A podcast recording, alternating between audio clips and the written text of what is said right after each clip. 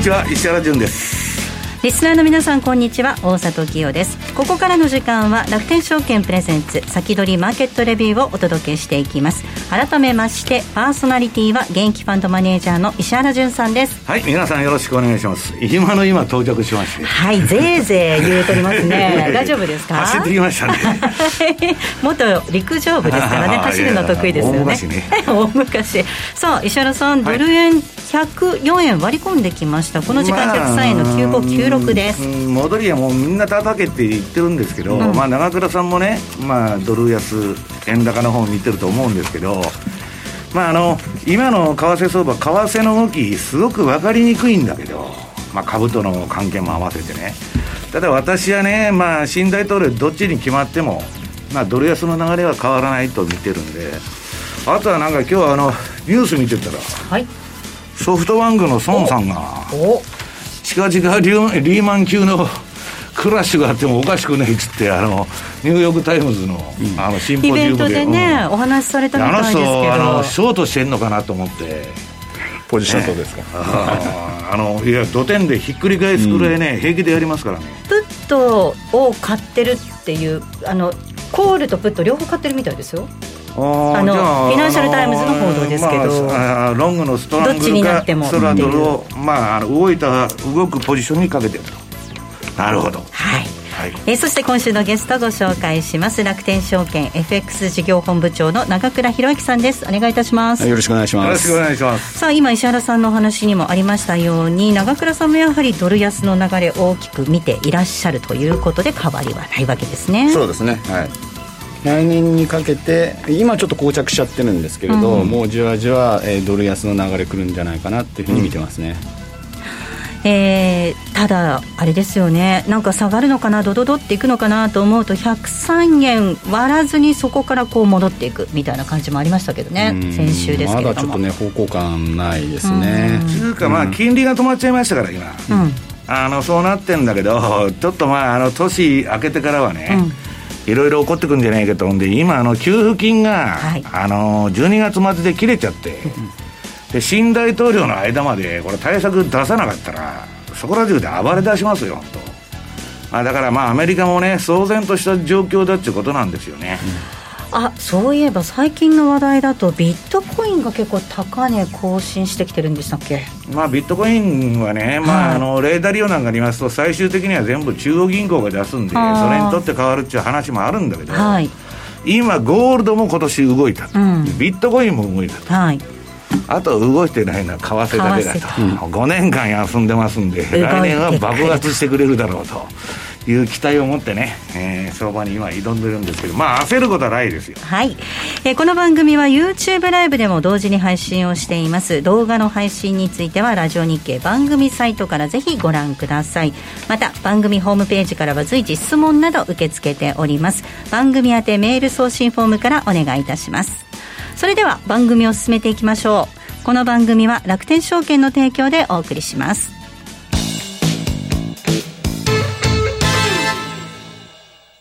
まずは無料で取引体験。楽天 FX のデモ取引を利用してみよう。FX に興味はあるけれど、いきなり実際のお金で取引するのはちょっと、となかなか第一歩が踏み出せないという方は、まずは楽天証券の提供する楽天 FX のデモ取引を利用してみませんか？メールアドレスとニックネームのみの簡単登録で、実際の取引と同じ環境、同じ取引ツールで FX 取引が体験できます。口座開設やデモ取引にかかる費用、取引ツールのご利用はもちろんすべて無料。詳しくは楽天 FX デモ取引で検索。楽天証券の各取扱商品等に投資いただく際は、所定の手数料や諸経費等をご負担いただく場合があります。また、各取扱商品等は価格の変動等によって損失が生じる恐れがあります。投資にかかる手数料等及びリスクについては、楽天証券ウェブサイトの投資にかかる手数料等及びリスクページや、契約締結前交付書面等をよくお読みになり、内容について十分にご理解ください。金融商品取引業者関東財務局長金賞第195号楽天証券株式会社石原淳の相場の肝さあ、ここでは、現役ファンドマネージャー石原淳さんに、これからの相場の肝についてお話を伺っていきます。はい、さあ、来年にかけて、為替は動いてくるのかどうか。まあ、来年のことはね、うん、えー、楽天さんで1月9日に、えー、新春セミナーとかあったり、まあ、長倉さんとかもセミナー何発か打つと思うんで、まあ、来年の相場展望ということはね、そっちの方で聞いていただきたいんですけど、まずはともかく、あの、1ページ目のこの、えっと、この前からガンドラックからね、えっと、レーダリオからあの、えー、誰だ、マーク・ファーバーからみんな同じようなこと言っとるんですよ。はい。でもうどっち行くか分からんと、この相場どうなるか分からんと、インフレになってもおかしくないし、デフレになってもおかしくないと、まあ、両極端の、まあ、孫さんも相場が動いたら、えー、儲かるポジションにかけてるようにですね、そういう相場になってくるんじゃないかと。で、今まではもういいとこ取りでね、まあ何でも、まあどっちがになっても来年対策だ出るんだから買いだと。もうそういう単純なロジックでやってんですけど、いろんなもんね、これから吹き出してくるだろうと。で、こんなね、あのガンドラックが、まあ、相場の先行きは全くわからないって言っとんですよ。何十年も相場やってね、そのすごい成績を上げとる。これはね、世の中の大転換期が来とると考えた方がいいんですね。で、この人はね、ちょっと私はこの比率はどうかって言ってたんですけど、現金25%、えー、ゴールドを25%、で、高品質の債券を25%、あと25%株式と。はい、まあ25%株式はいいですわ。まああの、インフレヘッジにもなりますし、自国通貨で建てでは。まあ上がったら上がったでそれでいいんですけど、私はね、これ赤字で書いてんだけど、資料で。25%の現金って書いてるはい、ええ。我々運用の世界では現金ってキャッシュじゃないんですよね。これ見たらまあ3ヶ月の米債でも買っとるのかっていう話になるんだけど、これは通貨なんですよ。来年来るのは通貨で。で、あとまあ、えー、っと、これだけ臨転機を回してんでね、えー、ゴールドもまあ、えー、25%って言っとんだけど、まあこれも無国籍通貨なんですよ。ビットコインも含めて、まあそういうものはね、えー、今のところ世界の株主は、あ、株主じゃない、大金持ちは、ほとんど50%以上株なんです。これはね、UBS の調査で見ても、その、えー、っと、プライベートバンキングの見ても、もう株ばっかりなんです。で、まあ、米株を買ってたら、それで今まで当たってきたっていう、その成功体験があるんで、なかなか抜けられないんですけど、来年はそうじゃないんじゃないかと。で、2ページ目。まあ、とにかく今言ったことですけど、ゴールドとかビットコインは、えー、2ページ目の資料ですね、それなりに動いとるじゃないかと。でね、こんなね、無限大介入とかね、えー、財政出動、まあ、えー、第二次世界大戦に、えー、匹敵する GDP 比で見ると、財政出動してて通貨が動かんなんていうのは普通ありえないんですよ。で通常ね、為替の相場というのは、まあ、金利で動くのが一番大きいんですけど、どこで一番よく動くかって言ったら、アメリカの景気後退期にものすごい動く。前回はそれ90円から123円のレンジで動いとるんですよ。うん、こんなね、毎日104円とか105円とかね、あのそんな相場がね、はい、えー、やっとる自体が驚くべき事態なんですけど、まあ、それの言い訳としては、世界中金融政策全部同じじゃないかと、うん、世界中金ばらまいてるから何にも変わりがないんだと。うん。だから動かないんだって言ったんですけど、私はそのうちね、金利市場とかいろんなところで、えー、歪みが出てくると、とのところがね、普通だったら金利が跳ね上がったりするんだけど、はい、今もうあの中央銀行の社会主義政策で、今度あのバイデンさんが社会主義政権になりそうな、乗っ取られそうな感じになってんだけどね、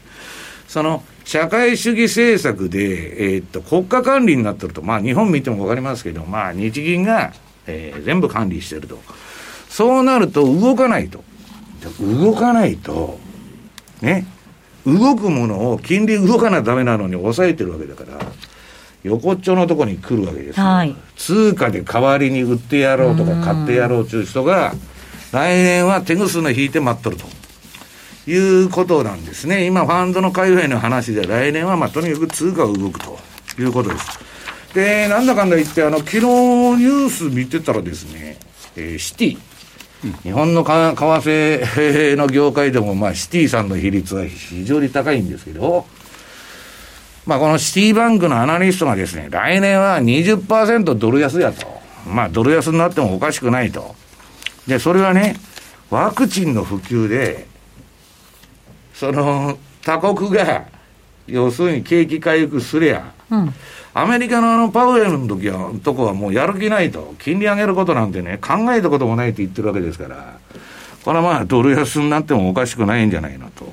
いうことでね、今ね、面白いんだけど、株の運用者ビビってて、ワクチンが2連発でね、ファイザーと、モデルナと、モデルナ来たでしょ。うん、ワクチンができてほしくないと。ワクチンができなかったらいくらでもパウエルが臨転機回して、いくらでも大統領が、えー、財政出動をやると、議会が。ね。それこそ我々の極楽だと。なね、えー、ワクチンができたらもう対策やめる、やめろとかね。公共事業を打つなとか、はい、あるいは金利を上げろとかいう話が出てきたら困るじゃないかというのが、今の相場なんですね。正常化しちゃうと困っちゃう正常化じゃなしに社会主義化しとるから、うん、もうそういう発想になっちゃうわけですよ。はい、お上任せと。うん、もうあの、経済指標も何も関係ない。なんとかしてくれると。はい、いう話になってると。ほいでまあ、ドル円の週足のチャートをちょっと見ときますと、はいこれはね、長倉さんは相場感が良くて昔から、長倉さんの言うことを聞いとったら皆さん儲かるんですよ。ね本当ね。いや、まあ、ね、あんまりあの放送でそんなこと言ってないあの、それはともかく、はい、ドル円のこれ週足見ると、動かない動かないって言ってんだけど、えー、資料の4ページ。はい。まあ、あの、買いの、買いになると、これチャートのローソク足が緑になって、売りになると赤になるんですけど、今ずっとこれ週足ですよ、一本一本の足が。売りトレンドじゃないですか。赤のままじゃないですか。で、ちょっとね、リバウンド仕掛けてて、ええ、今週の終値で105円ぐらい明確に抜いてくると、ちょっとこの自利品のね、円高の、まあ円高ドル安の流れも変わるかなとは思ってたんだけど、どうも変わりそうにないなと。だからまあこのチャートが真っ赤かなっちゃまあ売りっぱなしなんですけど、まあどうもね、今ね、ね、中村さん、はい、ドル円を買おうという気に、私は一切ならないんですけど。当たりですね。うん、で、まあ、えー、そうは言いながら、まあ、株の方を、えー、株が上がるとなんかドルが売られるとか、なんかわけのわからん、あのー、ことになってるんですけど、まあ、あの、次のあの、パウエルのおっさんですね。これはもうあの、どっちに大統領になろうがね、ウォール街の、その、あれはまあ、えっと、資料のこれ、えー、5ページか。まあ、アホほど金ばらまくんで、これでね、今今度、緊急 FRB が対策打つっていう話も出とるでしょ、はい。ええ、それは、このトランプが今粘ってて、空洞化してるうち対策が出てこないと。うん、だから FRB がつなげ資金みたいなの出せちゅう話になってるわけですよ。うん、要するに、バイデンにしろトランプにしろ、来年になったら財政財政出動を打つけど、それまでどうすんだよと。じゃあ、えー、パウエルなんかやれよと。で、やるに決まってるっていう話に今なってるわけです。だけど、そんなこと言ったらね、もう長倉さんが FRB 議長やってても、大札さんがやってても、誰がやってても同じですよ。はい、金融緩和し続ければいいんですからね。そうそうそうそう、なんかもう 市場から文句が出たら、おお緩和したりやと。はい。いうだけの話ですから、能力なんか何もいらない、もともと能力がないのに、まあ、楽な仕事をしとるわけですね。パワーが言ってましたね。あの退職後はあの 5000万円の講演料もらってね、ゆっくりやっていくと、今、オバマがやってますけどね、それ見たことかと本出して、これから講演でがっぽり稼ごうと、そういうね、まあ、ずる賢いやつが世の中多いということでございまして。で、まあ、あの、まあ、株自体はね、しっかりしてるんだろうと。このまあ、大統領選挙サイクル見ても、えー、なんだ、えー、通常のまあ、通年の平均サイクル見てもですね、まあ、11、12は株が上がるとシーズナリーサイクルではね、ただし、あの、台風のみで、まあ、ちょっと冗談めいて運用者のあの間で話題になってんだけど、テスラが SP500 に採用されますし、はいはい、あの月、月に向かって発射台みたいなチャートになってるんだけど、どこまで頑張るかなと。いうようなですね、えー、まあちょっと相場の払い要因ということも言われてまして、これでももう一つ怖いのはね、えー、7ページ、ここまでやっとこうか。えー、っと、GDP 比のさっき言った財政出動なんですけど、これバンクオブアメリカの予想によるとですね、これすでに対 GDP 比で見ると、これ世界のあれですよ。世界の財政出動を見ると、これダブルダブルの2ですね。第二次世界大戦と対 GDP 比で見ると同じぐらい、えー、財政し刺激をしちゃってると、出動。はい。これ以上やってどうすんねんという話になっとるわけですよ。で、ワクチンができたんなら引き上げろと。ね。もう財政出動やらないで、で、QE もやるなと。緊縮になっちゃうわけですよ。はい。ところがね、ここまでばらまいた以上、いろんな経済指標って全部対前年比だから、急激にそんなもんやめちゃったらね、うん、えらいことになるわけですわ。うん、もうばらまかれるのが前提で全部経済活動しとるわけですから、これはね、だから、これがもう財政出動が、そまあ、えっと、パウエルだとあれ、いくらだったっけ？もうとんでもない額言ってるじゃないですか。はいで、多分ね、上院が共和党取っちゃうと、それ、あの、通用しないんだけど、うん、まあ、ちょっとね、まあ、えー、また最後は FRB 任せかいと。だね、FRB が何とかしてくれるはいいんですけど、何ともしてくれないんですよ。なぜなら、FRB っていうのは人間がやってるんで、神様がやってるんじゃないですから、まあそれはね、いかなる価格操縦も、えー、かつては全部市場メカニズムに打ち砕かれてきたと。いうと、まあ、あの、結論になりますけど、来、来年はですね、えー、ドルがちょっと、えー、変な動きするんじゃないかなというのが私の今の相場の雑感なんですけどね。中倉さん、これ、FRB の政策の転換、巻き戻しっていうのかな、なんかのトリガーになっちゃうのかななんていう感じですかね。いや、巻き戻しなんかないでしょ、でも。いや、マーケット今一番恐れてるのは、やっぱり、あの、経済が正常化するのが怖いと。もう今、ジャムジャムにしてるんで。そうそうそうそう。うん。ね。そこを見ているというところもありますが、本当に財政出動の額がね、本当にこれ、莫大ですから、これ、バイデン政権出だしから大変ですよいや、これでもあのお菓子をコレテスとかね、ウォーレンとかね、もううるさくガンガンやってますから、ね、あの人、どうするんでしょうかね。お話の続きはこの後の YouTube ライブでまた伺っていきたいと思います。ここまでは石原淳の相場の木もお届けしました。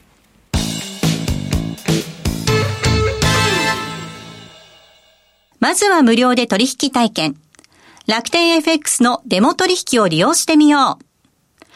FX に興味はあるけれど、いきなり実際のお金で取引するのはちょっと、と、なかなか第一歩が踏み出せないという方は、まずは楽天証券の提供する楽天 FX のデモ取引を利用してみませんか？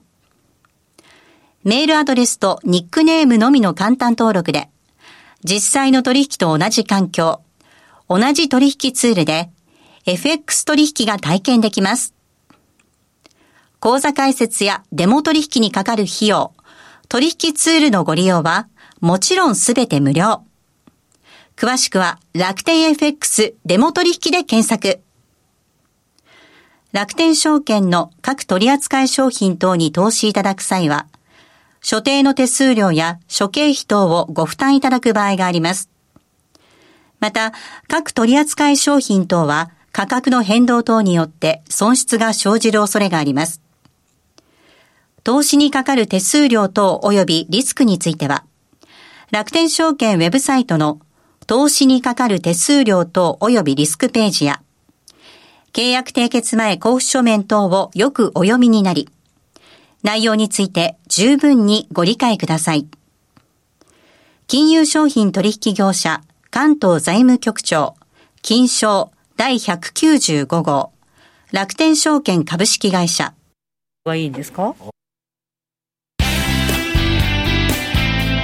ウィークリーマーケットレビューここからは楽天証券 FX 事業本部長長倉弘明さんにお話を伺っていきます。さあ長倉さんドル円103円の9192あたりです。3円台入りましょうありましたね、まあ後でドル円の、はい。まあ、チャート見ながらお話ししようと思ってますけれど、はい。まあ、あのなんだワクチンラリーとかって今あれ言っていて、こうあの先週の月曜日ですか。上がったのですね。ね。でそこ上がったところからもう,、えっともう3分の2戻しちゃってるんで、まあ、おそらくもう次103円の前半ぐらいをもう見てんじゃないかなっていう感じにはなってますと。いうところで、まあ、あのドル円はあの引き続きですね、はい。えっとまあ、個人投資家ナンバーワンの、まあ、取引量ということで、はい。えっと資料2ページ目にいっちゃいますけれど、えっと毎度私出てくるとき、えっと取引のボリュームのランキングですね出してますが、まあ、10月、えーまあ、あのドル円、ポンド円、5ドル円といったところなんですが、えっと11月もですね2週で、まあ、同じように、えっとドル円、5ドル、ポンドと、まあ、トップ3は同じですと。はいでですね、えっとえっと本日ですね、日中の変動率っていうのをちょっと,、えっと計算して、えっとましたと。えっと日中ですか？えっ、と、そうですね。あのーまあ、とか、毎日の、日時の、まあ、冷やしの高安と、うん。で、えっ、と、終値で割ってで、それを平均したと。いったところですね、まあ、1日どれぐらいあの動いてるかっていうのを見てるんですけど、もうドル円が10月0.4%、要するに40銭ぐらいしかが動かなかったのが、まあ、ここ11月になってようやく、まあ、0.8%、1%近くまで上がってきたと、まあ、ただ、あのね、あの石原先生も言ってたように、昔はね、1%、1.1一日一円ですよ。1日1円ですよね。ようやくなんかがちょっと同意づいてきたのかなというような形で見えてますよと。あ5ドルが2位なんだ、5ドルが今2位ですね。私一応入字推しなんですけどね乳児押し乳児もいい形ですね、なんかね。で、えっと、10番目に、えっと、今、5ドル、米ドル、5ドルでですね、上がってきてるんで、えードルストレートか。そうですね。これは結構、えっと、いい形してるんで、まあ、後でちょっとご紹介したいなというふうに思っております。なるほど。はい。で、えっと、3ページ目になるんですが、まあ、テクニカル探索って、私がざーっとこう見ていて、えっと、いつも好きなヘッドショルダー、あの、今日も、いやまた三蔵が見当たらないん見当たらなかったんですよ、今回も。うん。あで長倉さんが三蔵持って行ってた時それに乗ったらいいんですよ、だからこれは結構ね、いいんですけど、で、えっとですね、ローソク足の、えっと、まあ、だだ抱き線、ハラミ線っていったところで、結構なんか、えっと、ここのオージーのところで、週足でなんとなく微妙に見えたんで、えっと、で、同時にですね、えっと、ダブルボトム、5ドル見えてるんで、えっと、もしかすると、えっと、上昇サインかなっていったところで、えっと、資料4ページ目いってみましょうということで、えっと、オージーの、こはい。れ、週足ですとはいいったところですね。はい、といったところで、えっと W の形青で作りましたけれどどうもダブルボトムが見えているんだけど、えーっとですね、上値 0. まあ、あの直近の高値0.7420なんで、まあ、ここを、えっと今抜いていくかっていったところで、はい。えーっとですね、右の、えーっと上にあるチャートですね、はい。を見てみると、どうも、えーっとこれだけ線かでが出てるんじゃないのかなということで、これ出て出た時って、えーっと上昇のシグナルになるんで、そうすると、0.7420抜けてくると、これ75次いくんじゃないのかなといったところで、資料5ページ目いきましょうかといったところで、はい。長い目で見ると、2017年の年末ぐらい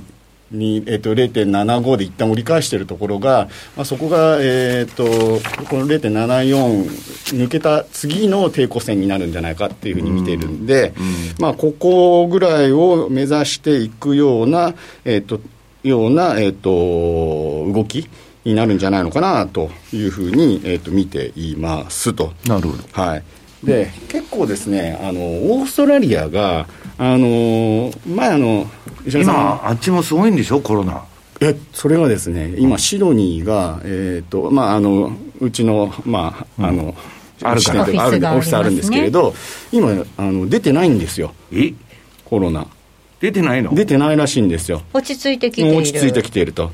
言いつつも、なんか来年ぐらいまでは、えっと、観光客はまだ、あー。なんシャットダウかンしてるみ通りもたいな。んですけど看護鳥が鳴いてるような写真が出てたけど。そうですね。あ落ち着いてるんですか？で、今落ち着いてきてるっていうのがあるのとですね、結構、南半球だからかね。そうかもしれないですね。あ、こ夏、夏になるからかもしれないですね。冬が終わって。昨日話したらもう30度になったって言ってましたね、シドニー。えそうですか、はい。